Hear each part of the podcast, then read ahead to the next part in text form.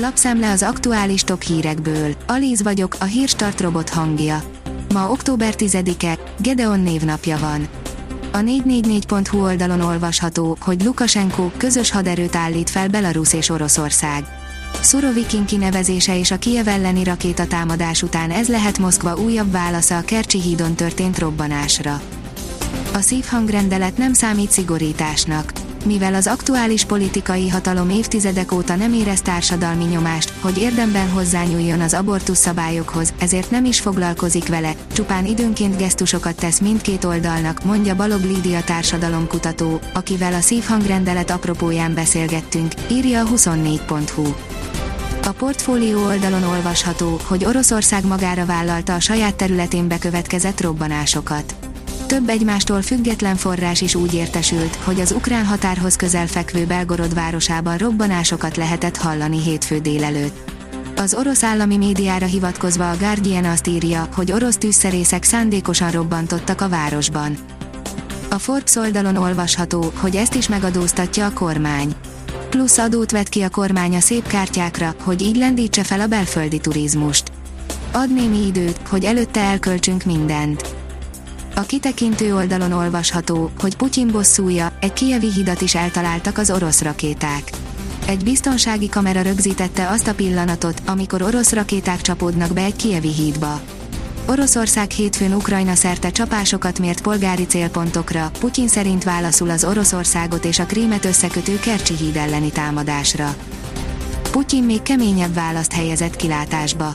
Oroszország masszív csapást mért ukrán katonai vezetési pontokra, valamint kommunikációs és energetikai létesítményekre jelentette ki Vladimir Putyin elnök az orosz biztonsági tanács hétfői ülésén, írja a 168.hu. Tényleg kifűthető egy szoba mini hősugárzóval. Kiderült az igazság a konnektoros kütyükről, írja a pénzcentrum. Egyre gyakrabban jelennek meg hirdetések olyan konnektoros mini hősugárzókról, amelyekről azt állítják, kevés energiából is ki tudnak fűteni egy nagyobb szobát. Ám ez átverés hívta fel a figyelmet a szaki ellenőr legújabb videójában. Az elektromos eszközök meleget ugyan nem fognak csinálni, de az áramot zabálhatják. Mutatjuk, mire kell figyelni az Egyesült Államoknak is köze lehetett a Krími híd felrobbantásához. A német Divelt arról ír, szakértők szerint elképzelhető, hogy Ukrajna 300 km hatótávolságú Atakemes taktikai rakétát vetett be az akció során, írja a magyar hírlap. A növekedés oldalon olvasható, hogy Putyin Oroszország csapást mért ukrán vezetési pontokra és infrastruktúrális létesítményekre. Oroszország masszív csapást mért az ukrán katonai vezetési pontokra, ukrán kommunikációs és energetikai létesítményekre jelentette ki Vladimir Putyin elnök az orosz biztonsági tanács hétfői ülésén. Az Agroinform szerint már majdnem háromszor annyi magyar dolgozik Ausztriában, mint tíz éve. Egyre nő az igény a szak és fizikai munkások iránt Magyarországon, viszont nagy arányú a pálya elhagyás és a kivándorlás.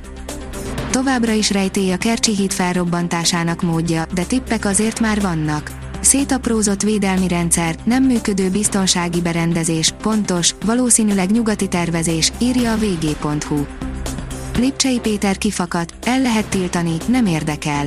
A Ferencvárosi legenda szerint a fiatal magyar játékosokat következmény nélkül agyonrúghatják a pályán, áll a Magyar Nemzet cikkében.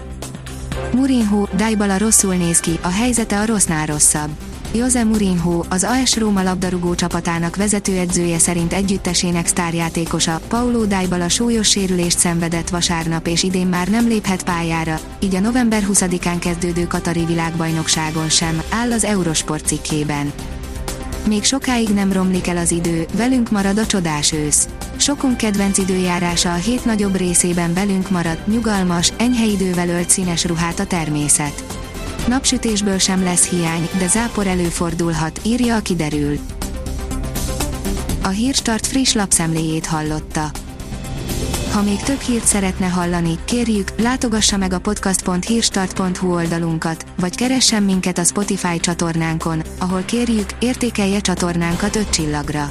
Az elhangzott hírek teljes terjedelemben elérhetőek weboldalunkon is. Köszönjük, hogy minket hallgatott!